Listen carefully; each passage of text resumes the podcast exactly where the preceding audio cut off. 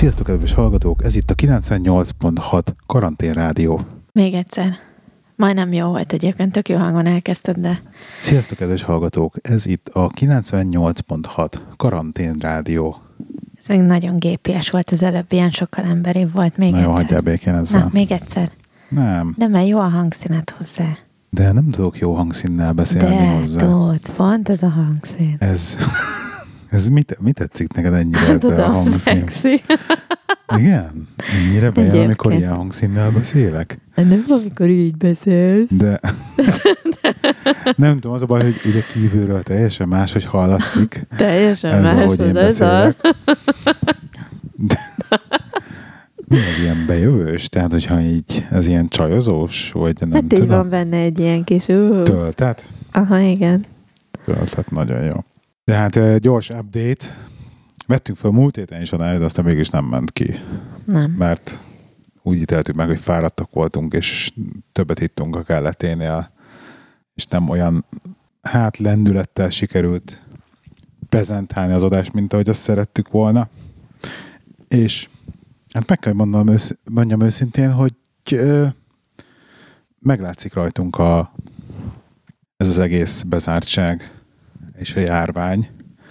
A hangulatunkon, ugye, a szituáción, én csak, hogy magamról beszéljek. Én valahol már 8-szor megbántam, tehát amióta ez a vírus kitört, 8-szor megbántam, hogy most éppen itt vagyunk, és nem maradtunk még Angliában még egy évet. De lehet, hogy még utána is maradtam volna tovább, mert így fel voltam készülve sok mindenre Magyarországgal kapcsolatban, és így sok minden oldalról ki volt párnázva az egész terv, hogy mi lesz, meg így a fejbe, hogy mit találtam ki, de ez nem volt benne semmelyik tervben se. Meg ezzel nem volt számolva sehol. És ez valahogy így kicsit kirántotta a szőnyeget a lábam alól. És nem érzem magamat 100%-osan komfortosan, hogy ez mi lesz akkor. Tehát én valahogy nem szeretem ez a mi lesz akkor, ha. És ilyen kérdőjel szituációkat, amikor nem vagyok abban biztos, hogy hogyha nehogy Isten, ez itt ez történik, vagy ott az történik, hogy ez nem így alakul, akkor még ötletem sincs, hogy mondjuk mi lesz a B-terv. Kicsit kellemetlen. Hát én így éreztem magam szívem, amikor eldöntöttük, hogy hazaköltözünk Magyarországra. Tehát, hogy az nekem egy olyan pandemik volt. De tényleg. Most megélsz, mint hal a vízbe. Hát azért azt nem mondom, de azért valljuk be szintén, hogy óriási szerencsénk van. Te jöttél a legjobban ebből az egészből egyébként. Tehát, hogy maradjuk annyiba, hogy te jöttél a legjobban ebből az egész szituációból, a pandemikkel együtt mindennel. Nyakig vagy munkával, iszonyatosan pörgés az irodába. Tehát neked ez így karrier szempontjából egy nagyon jó lehetőség is. Szerintem egy ilyen pozícióba túl átélni. Tehát, tehát igazság szerint gondolj bele, hogy ezután elmondhatod, hogy te már mindent láttál, mindent is. Mert aki egy komplett világjárványnak a kellős közepén, egy egészségügyi cégnek a komplett, mit tudom, mit csinálsz? Sefírod mondani. Nem akartam angol mondani, most product manager kezd, hogy az egész termékpalettáját menedzseled, ugye? És... Kínában. Meg a piaci árakat, ami egyébként rettentő kihívás a jelen pillanatban. Csak máshogy kihívás, mint előtte. Igen, ezt az előző adásban, ami nem ment ki, abban meséltük el ezt a rendelőses történetet is, ugye? Abban van további easy update-em úgy is, úgyhogy... Igen. Amit betízeltél itt az adás felvétel előtt, és nem mondod el, csak majd adásba elmondod. Úgyhogy rettentően kíváncsi lehetettél, és a másért nem, már ezért is elévettem a felvevőt. Úgyhogy most a világ szeme rajtad, tehát a lényeg az, hogy... hogy óriási szerencsénk van, hogy van munkánk, még neked is, így is, hogy magánzóba nyomod, és nem pedig alkalmazottként egy cégnél, azért ebben a szituációban rengeteg mindenki elveszítette az állását. Hát még van munkám, igen. Még van munkád. És igen, az én munkám jelenleg elég stabilnak néz ki, így, hogy az egészségügyben dolgozom. Úgyhogy Én egy kicsit a másik végét fogtam meg ennek a pandemiknak, ugye munkaügyileg, mint mondjuk sokan mások. És mondhatnám, hogy irigylem azokat, akik Facebookon azokat az eseményeket lájkolgatják, meg nem tudom, hogy otthon ugrálnak a gyerekekkel, meg nem tudom én milyen mese, akármin részt vesznek, mert hogy én reggeltől estig konkrétan túlórákkal végignyomom a napot, de a másik oldalról meg azért ez egy óriási szerencse, hogy ez megvan. Úgyhogy... Hát nektek ez a legbizibb időszak talán, nem tudom, sok éve, gondolom, feltételezem. Nem is az, hogy busy, hanem hogy tényleg két-három hét alatt basszus olyan szinten a feje tetejére állt az egész világ biznisz szempontjából is. Teljesen megfordultak a szerepek, hogy ki diktál kinek, és hogy mit kell elfogadnod, és azok milyen áron mennek. Jó, beszéljük már a hallgatónak, aki nem tudná, hogy kb. Így nagyjából vázod már fel, hogy mit csinálsz. Jó. Én a termékmenedzsment csapatot vezetem, egy egészségügyi termékeket forgalmazó cégnél Angliában. Igen. Maga a cég egyébként dán eredetű, és több országban van ugye lányvállalatunk, és én ugye az angliai cégnél vezetem ezt, illetve maga az árstratégiánkat, a cégnek az árstratégiáját is én menedzselem. Tehát egészségügyi termékek mind többek között szájmaszk és többek között stb. Egyrészt felnőtt pelenkákat, ha bárkit érdekel, inkontinenciával kapcsolatos termékeket, van mindenféle bőrápolónk is, illetve kesztyű. Amúgy ez szintén egy óriási... És gyártotok is, illetve vásároltok is. Gyártunk is, igen, több gyárunk is van egyébként, több országban, többféle terméket is gyártunk, illetve ugye mi magunk is beszerezzük ezeket a termékeket, és igen, minden, ami most az egészségügyben óriási nagy szükségletű termékek, azokat szintén mi is áruljuk. Nagy részét, már ha van belőle, és hát ugye most azért rettenetesen óriási kihívásokkal rendelkező időszak, már csak azért is, mert maga az én csapatom, meg lettem fosztva a csapatomtól, tehát a csapatom minden tagja egyébként most jelenleg a warehouse-ban dolgozik.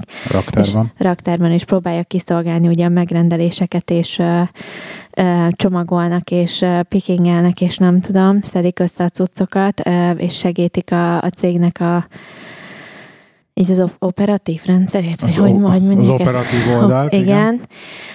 Úgyhogy nem csak az, hogy ugye az egész cégnek ez a része teljesen rám maradt, meg ugye plusz extra dolgok azért erre rájönnek, hogy harcolni kell minden egyes. Ugye az a lényeg, hogy egy csomó termékünk van, amit ugye a dániai fő irodánkból kapunk rendszeresen, és itt több száz termékről beszélünk, és van olyan, amit pedig direktbe veszünk mondjuk Kínából, vagy nem tudom, Thaiföldről, Malajziából, Franciaországból, Svédországból, innen-onnan.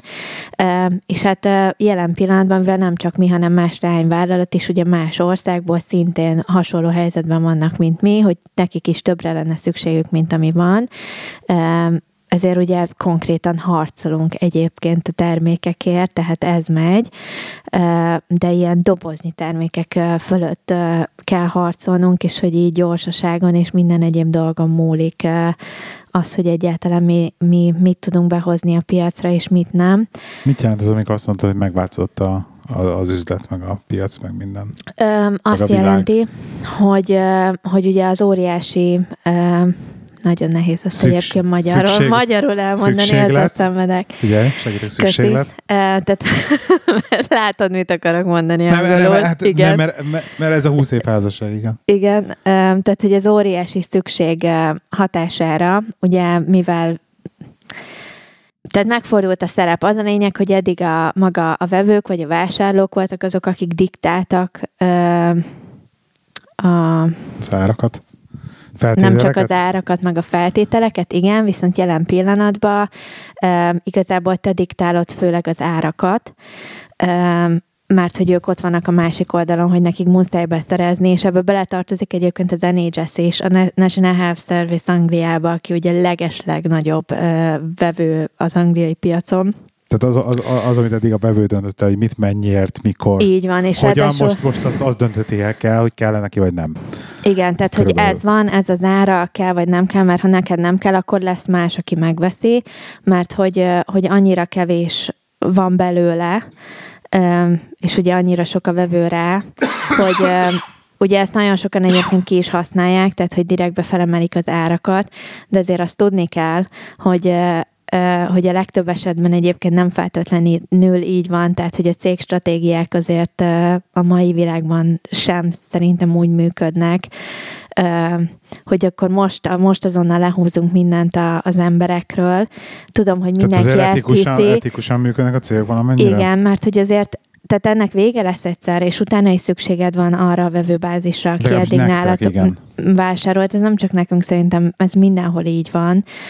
Azért, hogy minden cégnek erre kell terveznie, hogy azért megtartja ezeket a vevőiket, vagy legalább megtart egy bizonyos vevőkört, és azt nem elveszíti azért, hogy ő most maximális profitot kihozzon ebből a helyzetből.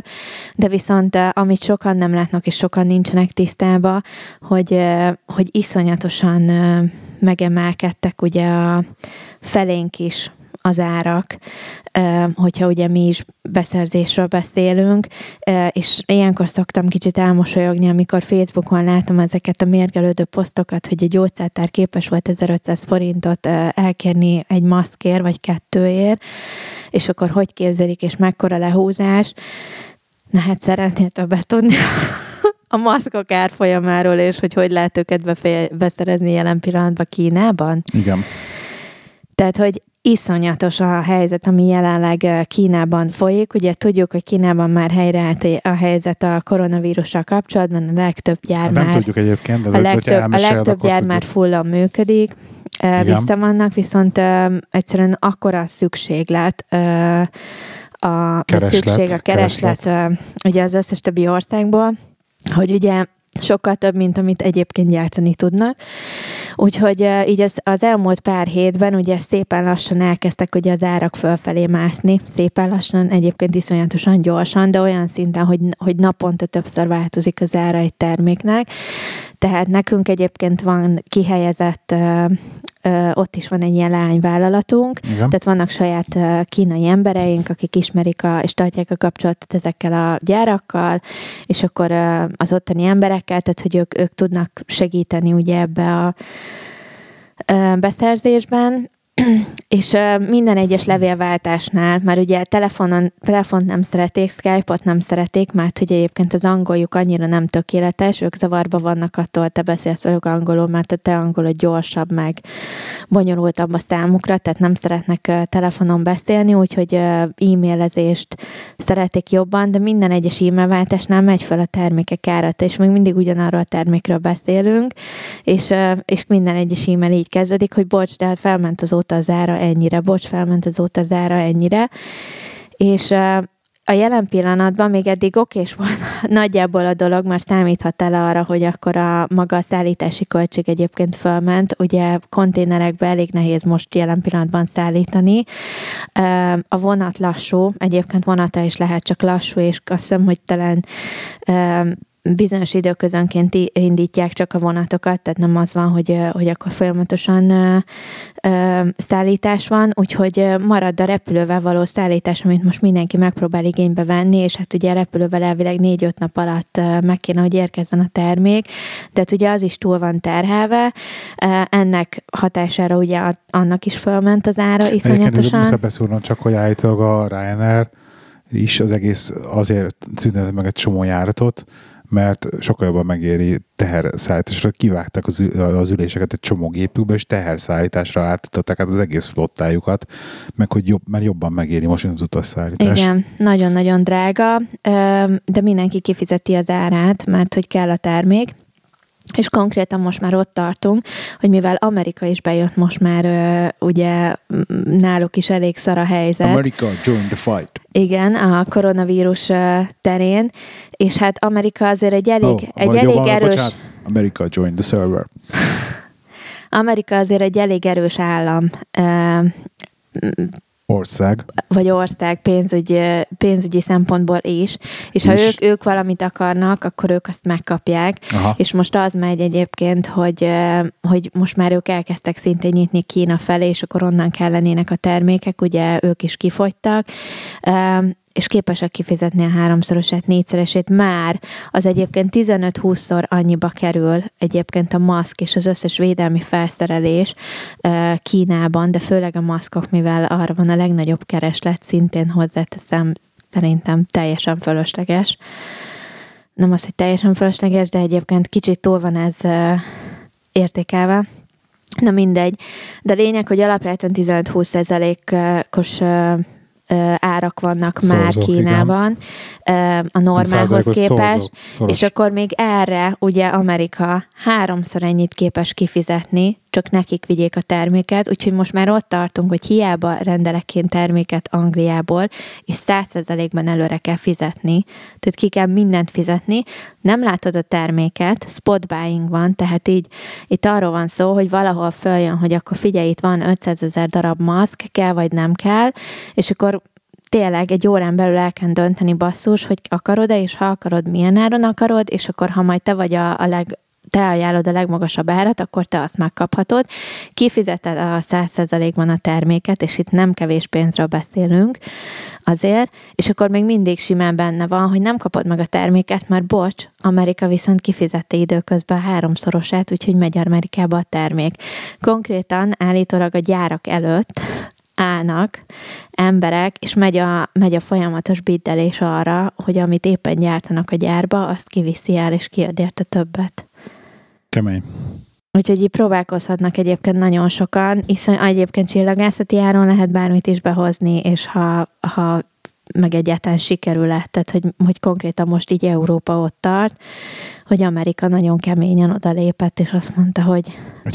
Héttel ezelőtt, amikor feljöttünk adást, akkor beszélgettünk arról, hogy én találtam egy cikket az Indexen, ahol valami pécsi újság megtalált ilyen szerződésének az adatait, hogy a Viktorék mennyiért vásároltak most ilyen védőfelszereléseket, és akkor ilyen $1 milliárd forintos szerződés. Amit igen, volt eszem 1 milliárd, meg a 1,5 milliárd, és akkor listázták, hogy mit vettek annyiért. Igen, mit hány darabot, stb. És akkor azt lebenchmarkoltad, és akkor kijött neked az 1 milliárdos szerződésre, kijött, hogy azt 400 millióért azért tudnád hozni. 402. Ezt még tudnád tartani, még mindig, vagy ez egy hét alatt jel is szálltad az ára. Valószínűleg, hogy mentek fel egy kicsit az árak.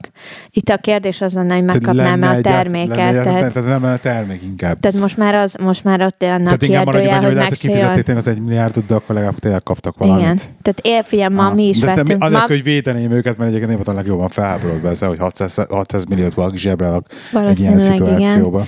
Igen. De én is ma vettem 500,000 maszkot Kínából. Kifizettük előre, hogy aztán ezt a termékeket megkapjuk. Ja, és akkor ugye hozzáteszem, hogy tömeggyártás folyik Kínában. Ilyen esetben mi pont az olyan termékekről vagyunk ismeretesek, hogy mi szeretjük a legjobb menőségű terméket piacra rakni, még ezekben is. Esélytelen, hogy te itt, tehát quality control, vagy bármi ilyesmi van, vagy hogy így tudnád, hogy mit kapsz.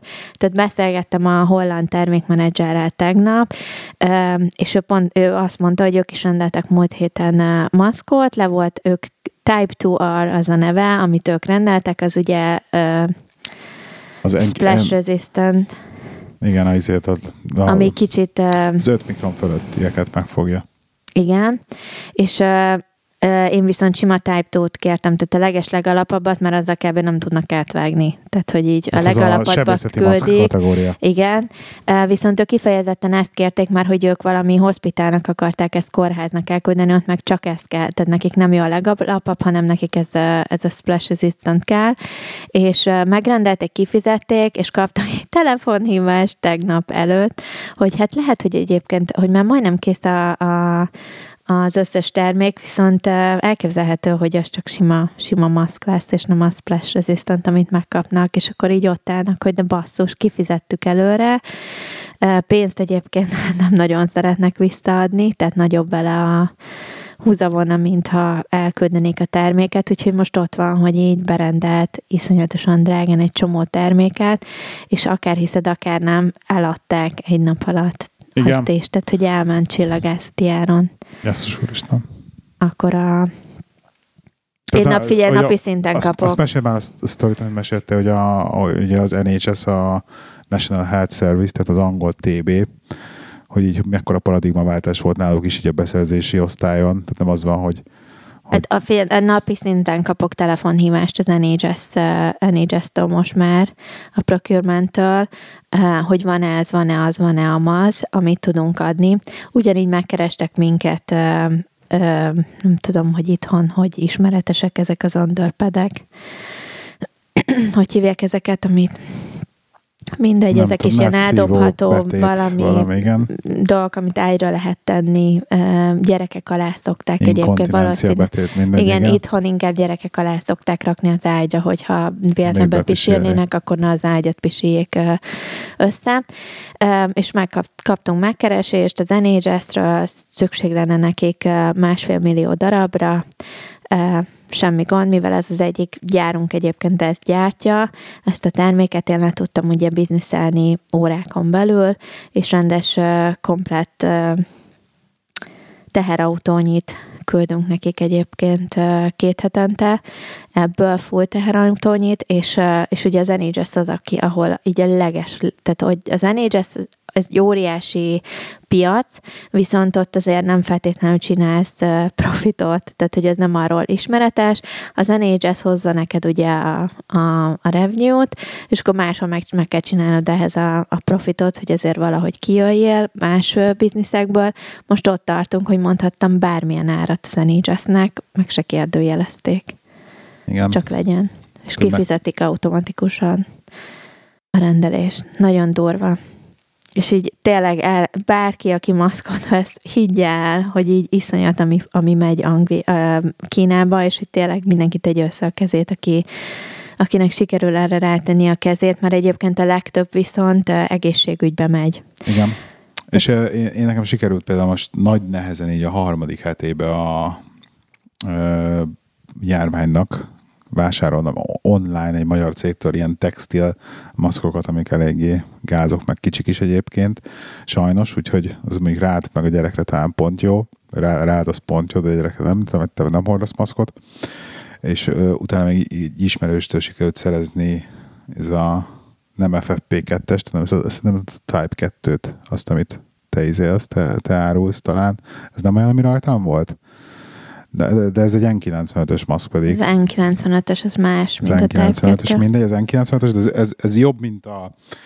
Az jobb, mint a Type 2. Jobb, mint a Type 2, de viszont nem szelepes, de na minden, szóval ez olyan, hogy az engem is véd, meg tőlem is védi a környezetemben lévőket, és ilyen van egy kis fém részletet, mindegy, darabját 2000 forintért, és 5 darabot vettem belőle, és így próbáltam alkudni, és mondta srác, hogy viccelek, tehát, hogy azonnal elviszi más. Tehát, hogy ez nem kérdés. Igen.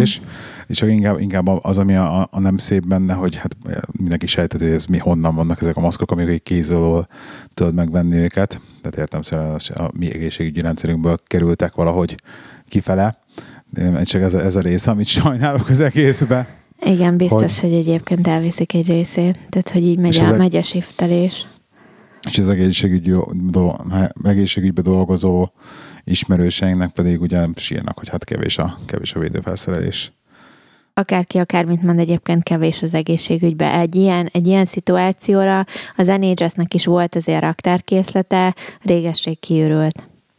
Tehát, hogy azért, és azért kapom én is a telefonhívásokat napi szinten tőlük, mert így próbálnak már előre beszerezni termékeket, mert látják, hogy ez nem fog elmenni 2 hét alatt.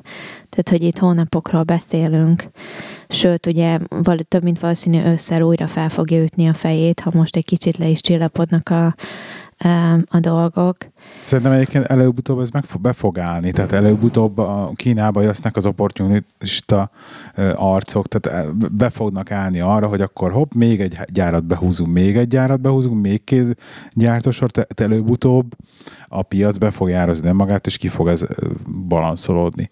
Csak időkérdése, hogy előbb-utóbb lesz lélegeztetőkészülék, előbb-utóbb lesz elég kórházi ágy, be fog állni ez a piac. Mondjuk nem tudom. Csak milyen szinten fog megállni, tudod, ez még ami óriási kérdés, meg ugye ami azután jön, tehát hogy ezután biztos, hogy jön még egy pénzügyi válság. Nem, biztos, hogy jön, már benne vagyunk, kell is közepén pénzügyi válságnak. Látjuk, hogy mit művelnek a részvénypiacok, 300 nem tudom hány forint, 60 akárhány, vagy 70 forint az euró, 414 forint a font, ugye, tehát látjuk a pénzügyi dolgokat, hogy alakulnak. Egyébként, hogy milyen, akár ugye a currencyben, hogy milyen változások mennek végbe. És ugye minden cég vagy euróba vásárol, vagy ugye US dollárba, vagy ilyenek. Szóval az a félelmetes, akkor a közvetlen környezetünkben látjuk azt, hogy mi történik, emberek elveszítik az állásukat, stb. Tehát az a baj, hogy nem vesszük ezt komolyan, és az egyik része az, hogy mennyire kellene mondjuk tényleg az időseknek meg a veszélyeztetett korosztálynak komolyan venni a betegséget, meg mennyire kéne nekünk tényleg komolyan venni a betegséget, hogy most nem menjünk ki annyira, hogyha nem muszáj, és ne terjesszük. Egyébként szerintem amennyire tök jobban tartja az ország, mert én nekem azért sajnos kell járnom dolgozni, és járok sokat a városba emiatt, és látom, hogy mennyire üres a város tényleg, és eltűnnek a turisták, és minden zárva van, és stb. Szóval szerintem így védekezés szempontjából azt mondom, hogy ez nem rossz, amit csinálunk, hogyha ezt tényleg használ.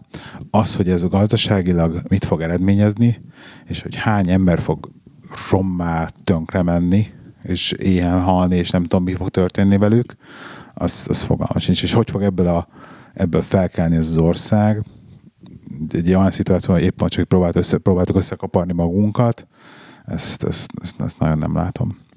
Angliában a lakosságnak több mint a felének nincsen 500 font megtakarítása se. És ez így van, de majdnem több mint a fele benefitnél. Amit ők továbbra is fognak kapni. Meg ugye Angliában van most az a dolog, hogy ugye például mondjuk egy szélzás, aki ugye úton van folyamatosan, ő most ugye nem tud érintkezni senkivel, tehát ergo nem nagyon tud mit csinálni, így a cégek berakhatják őket erre, az állam kifizeti a fizetésük 80%-át, azt hiszem, és akkor kicsit ilyen parkolóra, pályára rakják őket ezzel. Kell lépniük a cégtől, tehát effektíve ki kell akkor, amikor az állam fizeti a fizetésüket, akkor ők onnantól kezdve nincsenek állományba a cégnél, mert beszéltem kinti kollégákkal, és vannak ilyen mérnökök, és annak kezdve azok az emberek az állammal dolgoznak effektíve, tehát onnantól kezdve a cég nem rendelkezhet az idejükkel semmilyen szempontból. Hát igen, mondjuk ők maguk is azért egy csomó mindentől buknak ilyen. Tök logikus, mert ugye akkor egy csomóan megcsinál a csomó cég, akkor te elmész erre, de azért még dolgozzál is. Igen. Kategória, úgyhogy hát igen, az a baj, hogy nem látunk ebbe bele, hogy mert igen, mi szerencsésnek mondhatjuk magunkat ilyen szempontból, mert még egy ember nem az van, hogy fenyeget minket a veszély, de hát az egész szórakoztatóipar, vendéglátóipar, a bariszták, az éttermesek, tehát a szakácsok, tehát nagyon durva. Nagyon-nagyon durva. És még mindig nem látjuk, hogy mi lesz a vége, meg hogy lesz az egész. Ebből is mi fog összeomlani még, és mi fog behullani, nem tudom. Én kicsit tudom, hogy kicsit ilyen világvége hangulatot keltek, és elnézést kérek miatt, és tényleg nem akarom ilyen negatívan felfesteni az egészet, csak tehát így nekem 13 év Anglia után elmenekülök az országból a depresszió és a kiégés után, és akkor hazaérkezek egy ilyenre. Én nem azt mondom, hogy hát így baszd meg. De van bennem egy ilyen kis basszus kulcs. És megmondtam ezerszer, hogy egyébként mennyivel jobb lenne, ha most nem a városban lennék, hanem mindent eladtunk volna, az összes ingóságunkat, és szépen valami nem tudom, világ végére elmentünk valami hegytetőre lakni, és elvonultunk volna a mindentől. És ez már kellett volna az összes ingóságunkat eladni? Ingó és ingatlanunkat, igen. De miért kellett volna? Nem tudom, mert erről beszéltem egy csomószor, hogy nekem az volt mindig a vágyam, hogy adjunk el mindent. Hogy ugye miért kell lehet eladni mindent? Mert most attól izgulok, hogy elveszítünk materiális dolgokat. Veszítünk el. De hogyha nem lennének materiális dolgok, akkor nem érdekelne, mert nem tudunk mit elveszíteni, érted? Tehát lenne egy kis tanyád, amit megnőd a krumpli, meg lenne 3 birkád, meg tehered, amit megfejsz, meg nem tudom. Akkor... Szívem, ne haragudj, de tényleg nem tudlak elképzelni, hogy te tehenet fejsz reggelente. Meg birkát nyírsz. Nem, de fát vágni tudnék. Vagy nem tudom. Fő vagy nyerni esetleg. Hát meg kunyót építeni. Most ezt tudom, hogy ilyen hülyén hangzik ez az egész, de na mindegy. Jó. De most panaszkodsz azon, hogy ki vagy attól, hogy nem tudsz embereket találkozni, és akkor most el akarsz menni a világ végére. Érted? Hát akkor ez legalább az én döntésem lett volna. Ja, hogy itt az a baj, hogy ez nem a te döntésed volt. Mondjuk lehet, hogy nem megörültem. Most ki vagyok attól, hogy nem lehet senkivel találkozni. Mondjuk ez nekem tök jó, mert azért dolgozok, tehát találkozok kollégákkal, meg nagyjából ügyfelekkel, meg ilyen. Meséltek egy sztorit? Nem mondom el, hogy milyen házon találkoztam a dologgal, mert na mindegy, nem mondom el. Annyit elmondok, hogy egy állami intézmény, de nem úgy állami, mint hogy gondoljátok. Figyelj, így leizem, hogy közmű. Valamilyen közműnek valamilyen műhelye, nek a konyhája, és a konyhába tudod, az igazi tipikus régi naptárak, ilyen autószerelő műhelyből, a cicis-puncis nénikkel. Csak most már ilyen modern kiadás, és akkor óriási nagy műmellek, fúra borotvált punci, és ilyen-olyan pózokban ott álltak a lányok. Viszont, hogy 3 naptárig kint volt a falam. És így ültem, és nézegettem, és egyrészt így, hát így jó volt így nézni így a kaja közben ezeket a naptárakat, de másik oldalon meg így azon gondolkozom, hogy 2020-ban tehát nem történik meg az, hogy besít az egyik kolléganők, és azt mondja, hogy figyeljetek, rakjátok már a rákba ezeket, mert ez így gáz. Tehát, hogy 2020-ban már így nem menő tisztis naptárakat kirakni a falra, de viszont a másik oldalról meg cégek ezeket legyártatják, mint mondjuk karácsony ajándék, és odaadják az ügyfeleitnek. Tehát neked, mint nőnek, mi a véleményed? Ez nem gáz ezek a mesztelen nős képet? Nem ilyen túl tárgyasítják a nőket, mint olyanokat? Szerintem rettenetesen gáz, de az a baj, hogy nekem kicsit eltér az én véleményem a mai átlag Me Too, és a nem tudom milyen kampányok ugye mennek meg így ezek a női egyenjogúság, és nem tudom, kicsit túl van egyébként ez is a mai világban. Erről szerintem már többször beszéltem, hogy szerintem ez kicsit túl van pörgetve, és hogy én egyáltalán nem értek, nem az, hogy egyáltalán nem értek vele egyet, de hogy azért vannak részei, mert vele én nem értek egyet. Szerintem abszolút nincs helye egyébként ennek egy munkahelyen, tehát ott pláne. Ugye, hogy biztos, hogy nem. Tehát teljesen más egy bárban kirakni egy ilyet. Milyen bárban? Vagy mit tudom én, akárhol, vagy más egy munkahelyen. Ez az, hova rakod ki? Mert egy autószerelő műhelyben is jön a női ügyfél, érted? Tehát oda is gáz szerintem már. Tehát, hogy így próbáltam gondolkoztam, hogy most már így nem tudok olyan szituációt mondani neki. Nem emlékszem, hogy régen volt ez, mikor még én voltam gyerek, akkor volt ez divat, hogy rendesen a WC-kbe voltak, így a házak, különböző családoknál, házakban, ki volt rakva a WC-ben, mindig egy ilyen másokkal volt. Mit?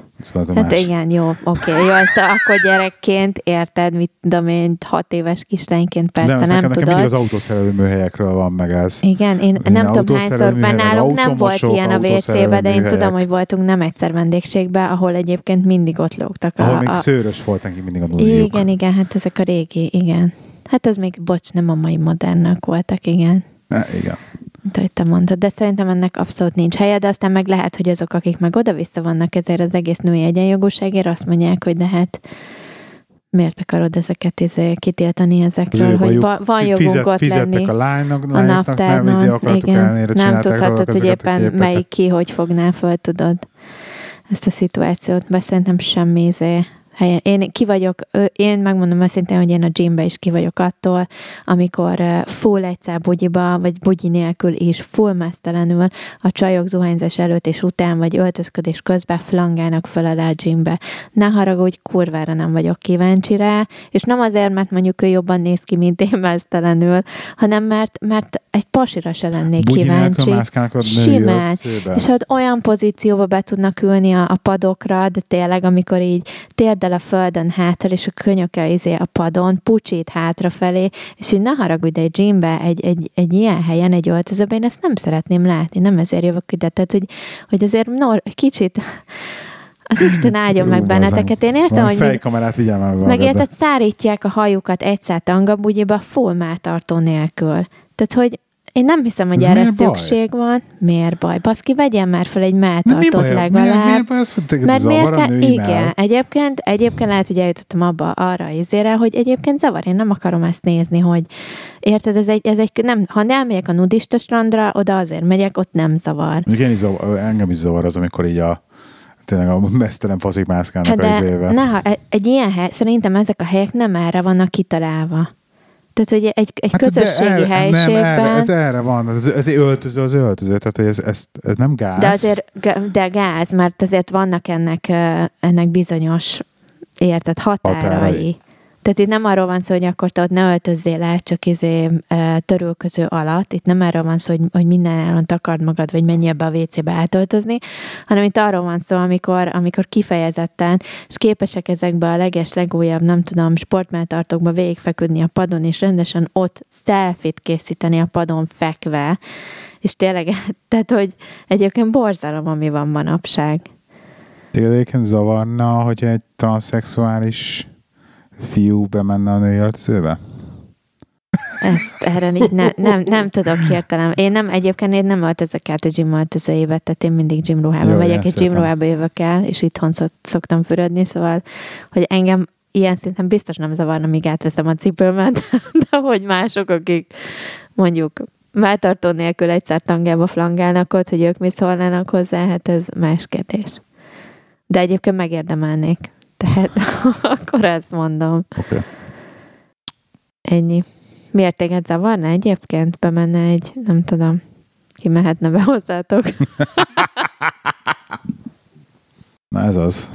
Mikor érezném magam a zavarba? Ugye? Fejembe vágott ez a bor. Felolvasod, hogy milyen bort iszunk? Teleki villányi, a Csányi pincészetből. Egy Pinot Noir.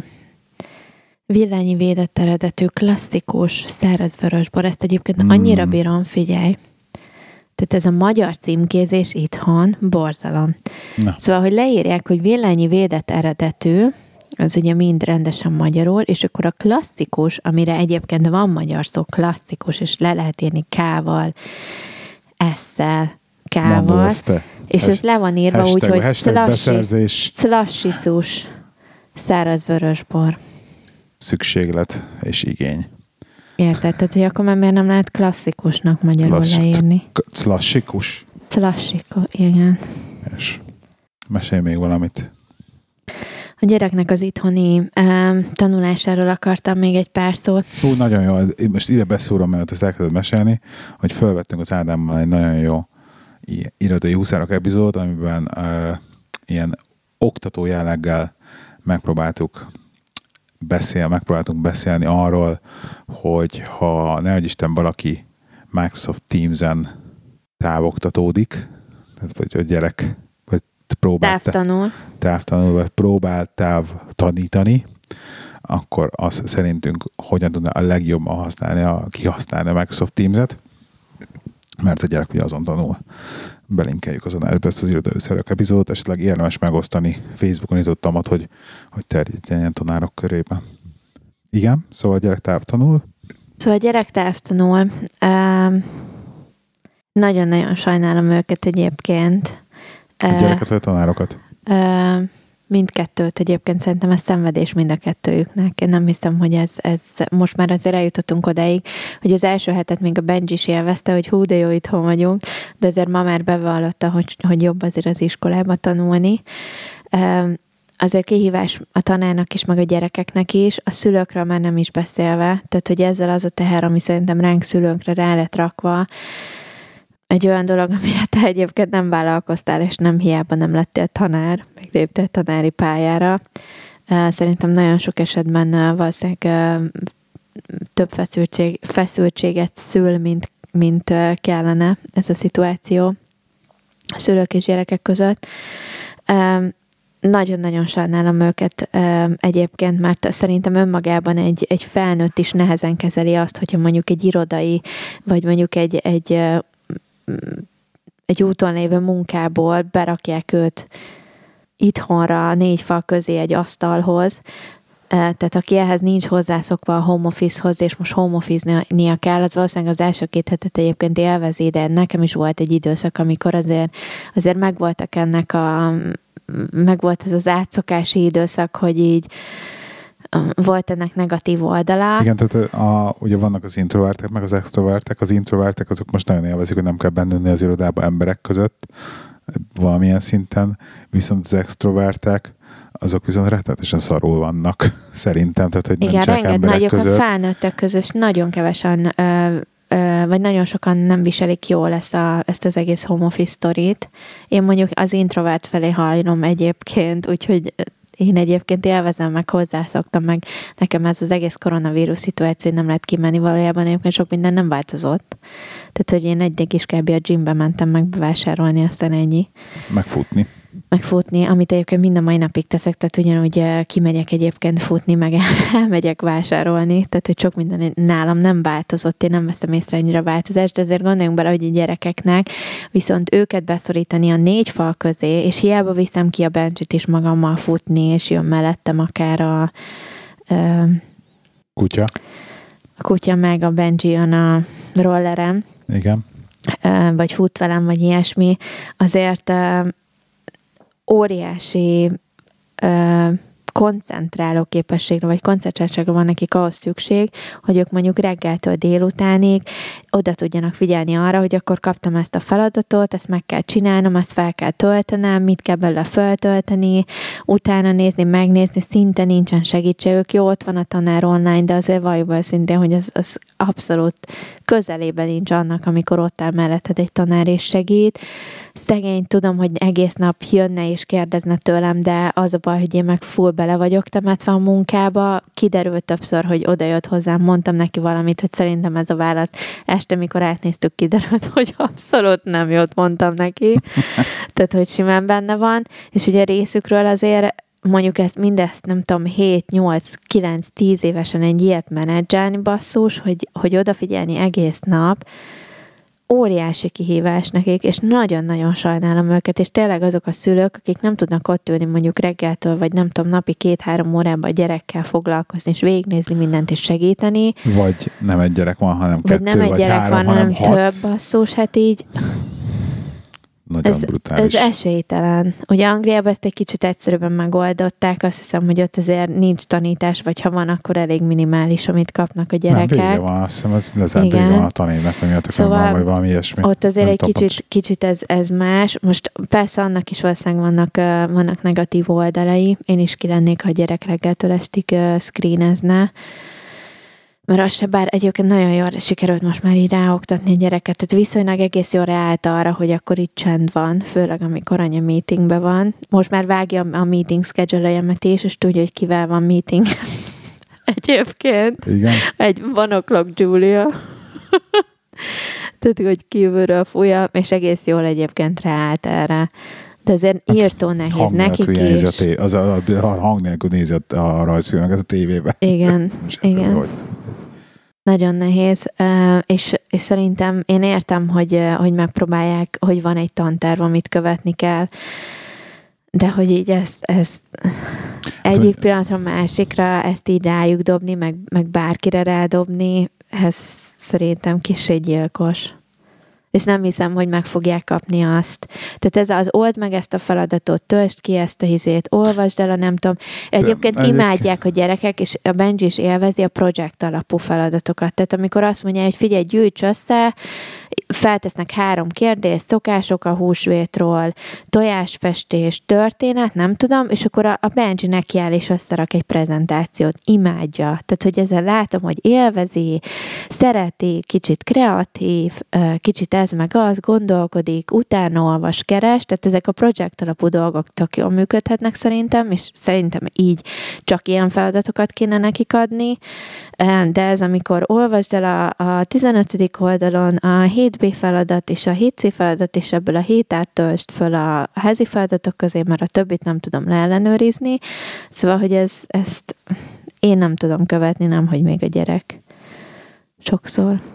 Meg az, hogy csak lényegében csak feladatokat kapnak, tehát effektíve órát, azon kívül, hogy van egy ilyen meetingjük naponta most már, ugye, egy ilyen videócsetes, azon kívül effektíve órát nem is nagyon tartanak nekik. Igen. Tehát azt, hogy tanár beszél, mert ugye nagyon sokféleképpen lehet oktatni, de most azt, hogy oda raksz el egy könyvet, hogy akkor na ma ezt a feladatokat olvasd meg, és akkor ezt a oldalt töltsd ki a feladatkönyvbe, hogy mi a munkafüzetbe, azért az a tanítástól nagyon messze áll, meg a tanulástól. De szerintem ezért lenne sokkal jobb ezek a projekt alapok. Annyit tanulnak a gyerekek belől, és azért valljuk be őszintén, hogy a prezentációban van a jövő, meg ezekben az Excelben, meg a nem tudom, tehát hogy ezekben a programokban vannak a jövő, és nem pedig a tudsz-e írásban 2 darab 3 jegyű számot elosztani egymással.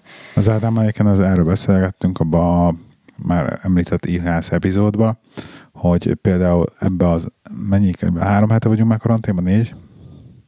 3 szerintem. 3 hete vagyunk karanténban, hogy ez alatt a 3 hét home office, meg távoktatás alatt a gyerekek már most több használható tudást szedtek föl abból, hogy kell a Teams-et használni, a PPT-t, a PowerPoint-ot, a OneNote-ot, stb. Tehát több olyan használható tudást szedtek föl, mint összességében eddig talán, amit jó, mondjuk az írás, olvasás, meg a összeadás, meg szózás leszámítva, tanultak az iskolába. Tehát ez olyan szintű, jól kamatoztatható tudás lesz nekik, az, hogy ezt így rá vannak kényszerítve erre, hogy ez tényleg ez tök jó.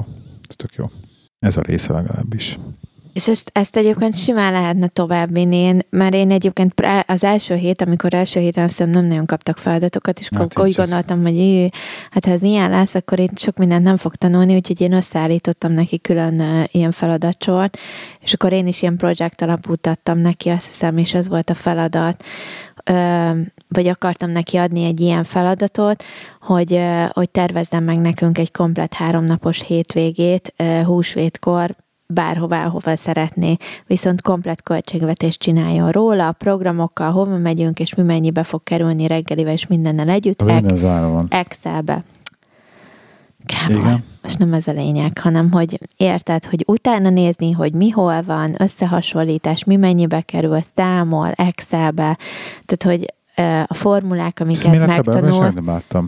Azért, mert aztán következő héttől viszont elkezdték őket ezzelre nyomatni feladatokkal, és akkor utána már nem akartam ezzel tovább terhelni, de hogy a hülye idióta énekzene feladatok helyett lehetne egyébként nekik ilyen projekteket adni, amit valószínűleg élvezés, és tanul is belőle.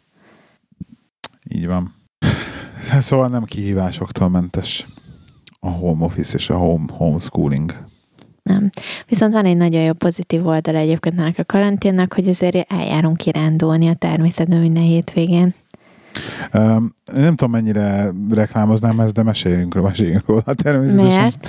Hát az a szitu, jó, mondjuk el, hogy mi a kulpa, bevalljuk őszintén, hogy mi az elmúlt mindig 2-3 hétvégén azzal töltöttük, itt családilag, 3-asba, hogy meg a kutyával, hogy mentünk és kéktúráztunk, és próbáltam mindig kinézni ilyen relatíve kevésbé frekventált, tehát nem ilyen Normafa és Jánoshegy és a többi, mert állítólag a órási botrány volt, mert tele voltam a Normafa, múlt hét végén emberrel, tehát 5 dugig volt a jó időben.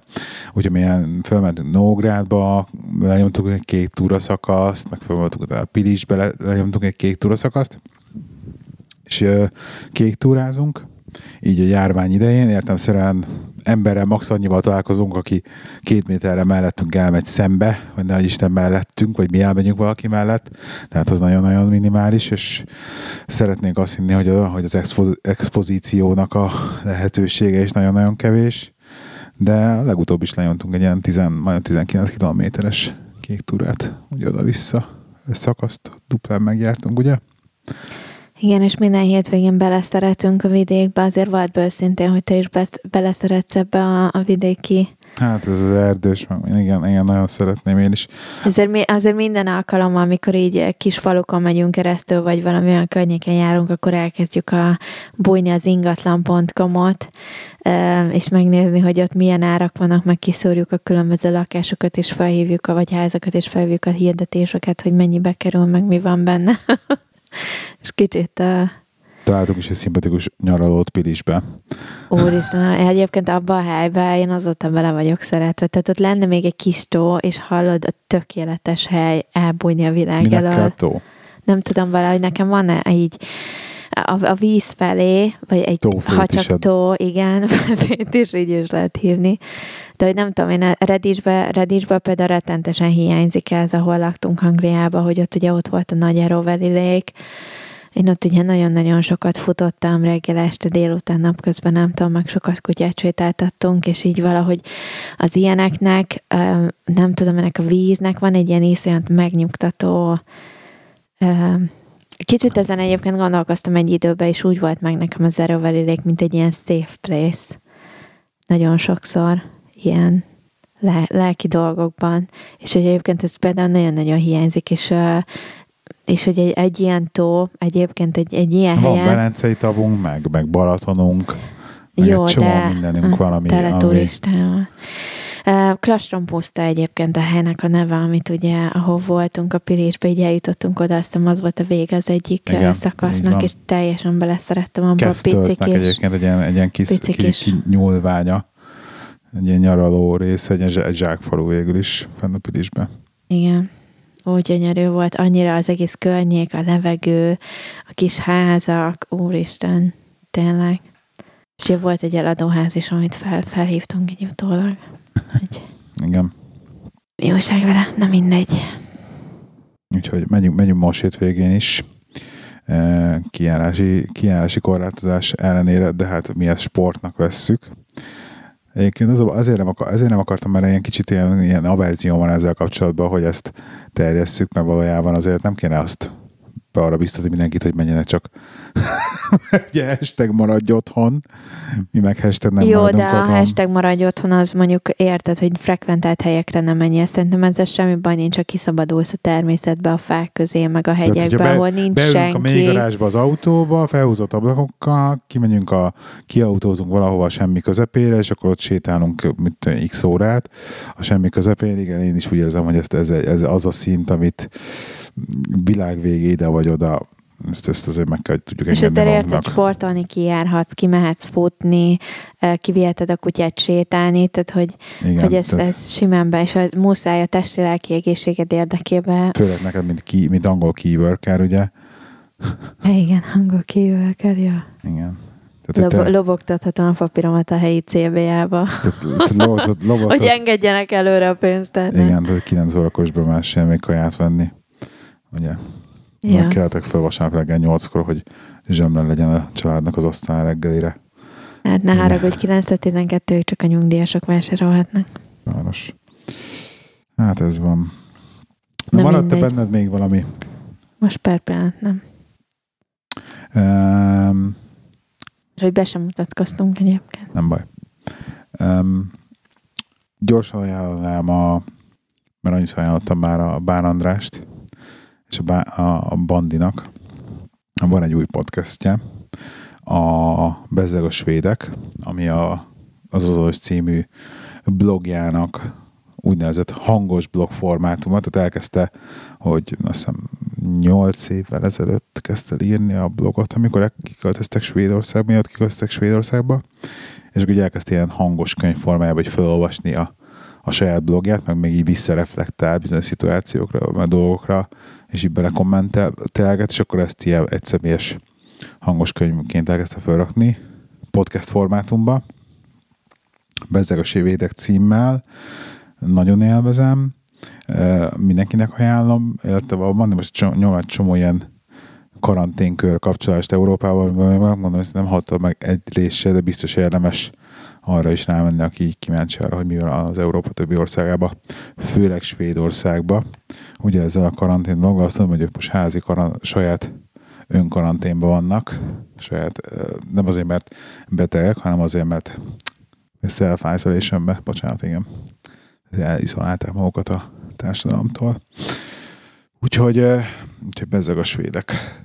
Egyébként nekünk ugye van irodánk Svédországban is, és pont beszélgettem tegnap előtt az ottani irodával, és ők azt mondják, hogy nem annyira vészes a helyzet ott. Még. Mint amennyire hallom egyébként, hogy úristen Svédországban mi folyik. Hát nem folyik semmi Svédországban, csak nem tudjuk mi lesz. Viszont New Yorkban az durva, ami van. Tudom, mennyire követed. Nem, egyébként megmondom azt szinte, hogy én már a magyart se követem, tehát hogy már az, hogy ki, hol, mennyi és hány halálozás. A gyerek egyébként fejből fújja a magyar számokat. Már állandóan nézi a weboldalt. Állandóan nézi, igen. Tehát, hogy nézi a koronavírus.gov.hu-t, megtanulta, és akkor itt nézi ott, hogy hányan vannak.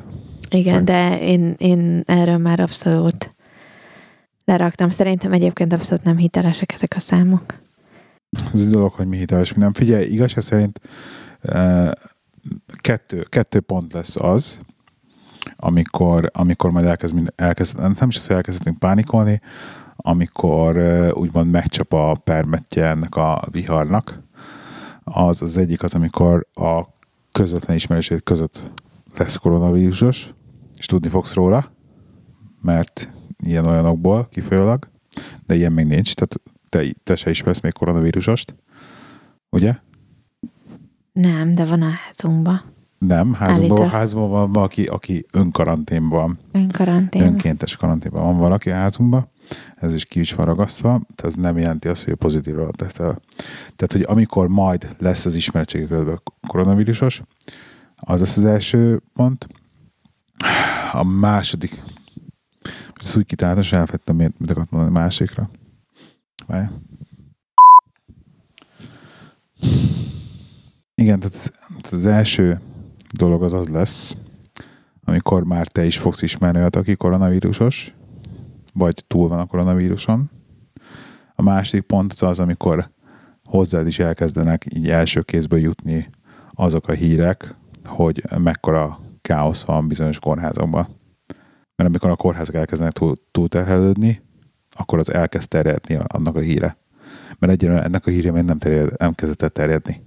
Tehát egyelőre még nem kapod a híreket a kórházakból, hogy tele vannak az ICU-k, az intenzív osztályok, hogy elkezdtek kurulni az emberek, amíg erről még nem jönnek a hírek, híresztelések, vagy első kézből információk, mert azért mindenkinek, valójában őszintén kicsi a világ, mindenkinek van elég egészségügyben dolgozó ismerőse. És amikor nem kezdenek jönni erről a hírek, addig még nincsen nagy káosz. De én még mindig azt mondom, hogy ez még mindig vihar előtti csend. Én kétlem azt, hogy ennyire mázdisták lennék, hogy ezt így kibekkeljük, és relatíve gyorsan reagált éken az ország. Egyébként ezt hallottad, ez csak valaki mesélte nekem, én nem olvastam a cikket, meg nem láttam sehol, de hogy ugye Magyarországon mindenki kapja születésnél a BCG oltást. Igen, ez így van. Elkezdtem a borosbárról beszélni. Igen. Amit például ugye nagyon sok ország a világon nem kap, például Angliába se adják egyébként, én mondjuk kifejezetten kértem, amikor a Benji megszületett, mert hogy ugye Magyarországon adják, és mondtam, hogy mi sokat jövünk Magyarország, és megkapta a Benji, igen. Ja. Ingyen és bérmentve, csak kérnem kellett, mert hogy ilyenkor megnézik a WHO-nak a rendszerében, hogy akkor maga az ország, tehát például Magyarország beletartozik-e abba, ahol mit tudom én, hány fertőzött beteg van, mit tudom én, hány izére, és akkor, hogy így határozzák meg, hogy akkor ott jár-e az oltás, vagy nem. Mivel ugye beletartozott, ezért beadták a Benji-nek is, így, hogy kértem. És ugye egyébként valami ilyesmit hallottam, hogy egyébként lehet köze ennek a koronavírusnak, koronavírushoz. Nem kellett közel, ezt már kimondták, hogy igenis köze van, hogy alacsonyabbak a fertőzés számok. Tehát, valamennyire egy immunitást ad. És ez a régi vasfüggöny mögötti az NSK-ba, tehát Németországban például az NSK oldalon kapták. Nem olvastam én is végig a cikkeket, csak kb. Én tudok, hogy igen, ez valamilyen szinten enyhíti a szituációt, de ellenben meg azért a cseheknél, meg a szlovákoknál az ugyanúgy van. Bőven. Mondjuk olaszoknál nincs. Az biztos, hogy a betegeket nem védi meg. Tehát az öregekre, a betegekre ugyanolyan veszélyes. Az biztos, hogy őket nem védi meg. Hát és a napi 3 óra egyébként én azért vagyok egy kicsit erre kiakadva is, hogy 9-12-ig az öregek mehetnek vásárolni. Tehát még az hagyján, hogy mondjuk szombaton a családnak véletlenül több gyereked van, akit kezelned kell, és nem jössz le 9-nél előbb a boltba ebédet vásárolni, vagy az ebédhez hozzávalókat vásárolni a gyerekeknek, és akkor hogy raksz ebédet az asztalra, már hogy 12-ig nem állsz be a boltba, de hogy szerintem addig, akik egyébként az öregek otthon maradtak eddig, most, hogy 9-12-ig csak ők vásárolhatnak mindenhol, szerintem egyébként simán nekiállnak és lemennek, már hogy így hát 9-12-ig ők vásárolhatnak. Tehát, hogy simán szerintem benne van az, hogy van egy ilyen hátulütője, vagy másik oldala, hogy akkor több az idős most a városban 9-12-ig, mint egyébként előtte volt. Egyébként nincsen nagyon öregek az utcán. Tehát vannak az egy-két bátor. Szombat reggel sétáljál nyugodtan körbe, főleg a Lehel piac környékén. Ja, a piacok. Hallod, nagyon durva. De egyébként ez időnekig, tehát hogy szerintem, nem tudom, voltak ezek a híresztelések, hogy ott verték az ajtót 8-kor, meg ez megint csak ilyen átállás. Tehát nagyon hirtelen jöttek ezek a szabályozások, és ezek idők lesz nekik, mire tényleg hozzászoknak az, hogy igenis ott áll a rendőr a kibaszott Lehel piac előtt 8-tól 9-ig, és nem fogja őket beengedni. És vice versa, engem nem fog beengedni 9-től 12-ig. Tehát ez egy idő, és hidd el nekem szerintem, hogyha hétfőn, most már jövő hétfőn, mikor az adás kijön, lemenni a Lehel piac elé, valószínűleg már így beállna a rend tényleg, hogy a nyugdíjasok. Mondjuk megint csak nem segít az, amikor 9 óra előtt 10 perccel más sorba állnak a nyugdíjasok egymástól 3 centire, és ezzel is kéne valamit csinálni. Tehát semmi se lehet tökéletes. Figyelj, mindenki elmondott nekik mindent. Én azt mondom, hogy időben megváltozom minden rendelkezés, mindenki megmondta, hogy maradjanak otthon, stb. Tehát aki ezek után még lemerészkedik a piacra, és sorba áll 3 centire, nem tudom, stb., és elkapja, hát ne haragudjál, de az magára essen. És most lehetek akármennyire demagóg. Már az a baj, hogy sokan egyébként úgy állnak, szerintem hozzá, hogy nekem már úgyis mindegy. Meg hogy én már túléltem a nem tudom én mit is, akkor egy koronavírus nem fog keresztbe rakni. Tehát, hogy rengeteg ilyen van. Na mindegy, igen. Na mindegy, zárjuk le szerintem. Jó, zárjuk le, pont ez ilyen magas hangon, üssük le a podcastet. www.zinfokon.hu Írhattok a Facebook page-ünkre üzenetet, facebook.com/színfoltcafé, vagy színfoltcafé@gmail.com. Küldtetek e-maileket. Van challenge csoportunkban, nyomjuk egy páron keményen az Inszenity Challenge-et, ha bárki szeretne még csatlakozni. Igen, elkezd ugye, hogy itthon Inszenity újra, és ahhoz lehet csatlakozni, és akkor töké az a challenge csoport, mert minden nap bérogatjátok, hogy én elvégeztem a mai Inszenity-t, tök jó, és ti megcsináltatok? Igen, mi is. Te úgyhogy... milyen vagy? De egyébként figyelj, accountability erről szól, hogyha valaki kusba van egy napig, ott tudod, hogy baszkét, tutízé, nem volt megcsinálva. Tehát, hogy erről szól. Ami egyébként simán előfordul a mai világban, vagy így a izénkbe, de hogy akkor is szerintem ahhoz képest második heten nyomjuk. Tök jó. Úgyhogy bárki szeretne csatlakozni, az szólja. Na, úgyhogy és megpróbálunk jövő héten jönni megint. Kicsit felborította ez a vírus a mi napi rendünket is, és nem így terveztük a podcastot, hogy így fog alakulni. Mert ugye azt elmondtuk az előző adásban, ami nem ment ki, hogy végre ráálltunk arra, hogy akkor előre tervezett adásaink voltak emberekkel, ráadásul voltak meghívottjaink, hogy kivel, mikor, mit, helyszínen, igen, minden, hogy kivel, mi, hogy veszünk, tehát hogy tényleg elkezdtük komolyan venni ezt az egészet, hogy akkor megint újra csináljuk, és akkor most így hirtelen. Így alakult. Na se baj. Sziasztok!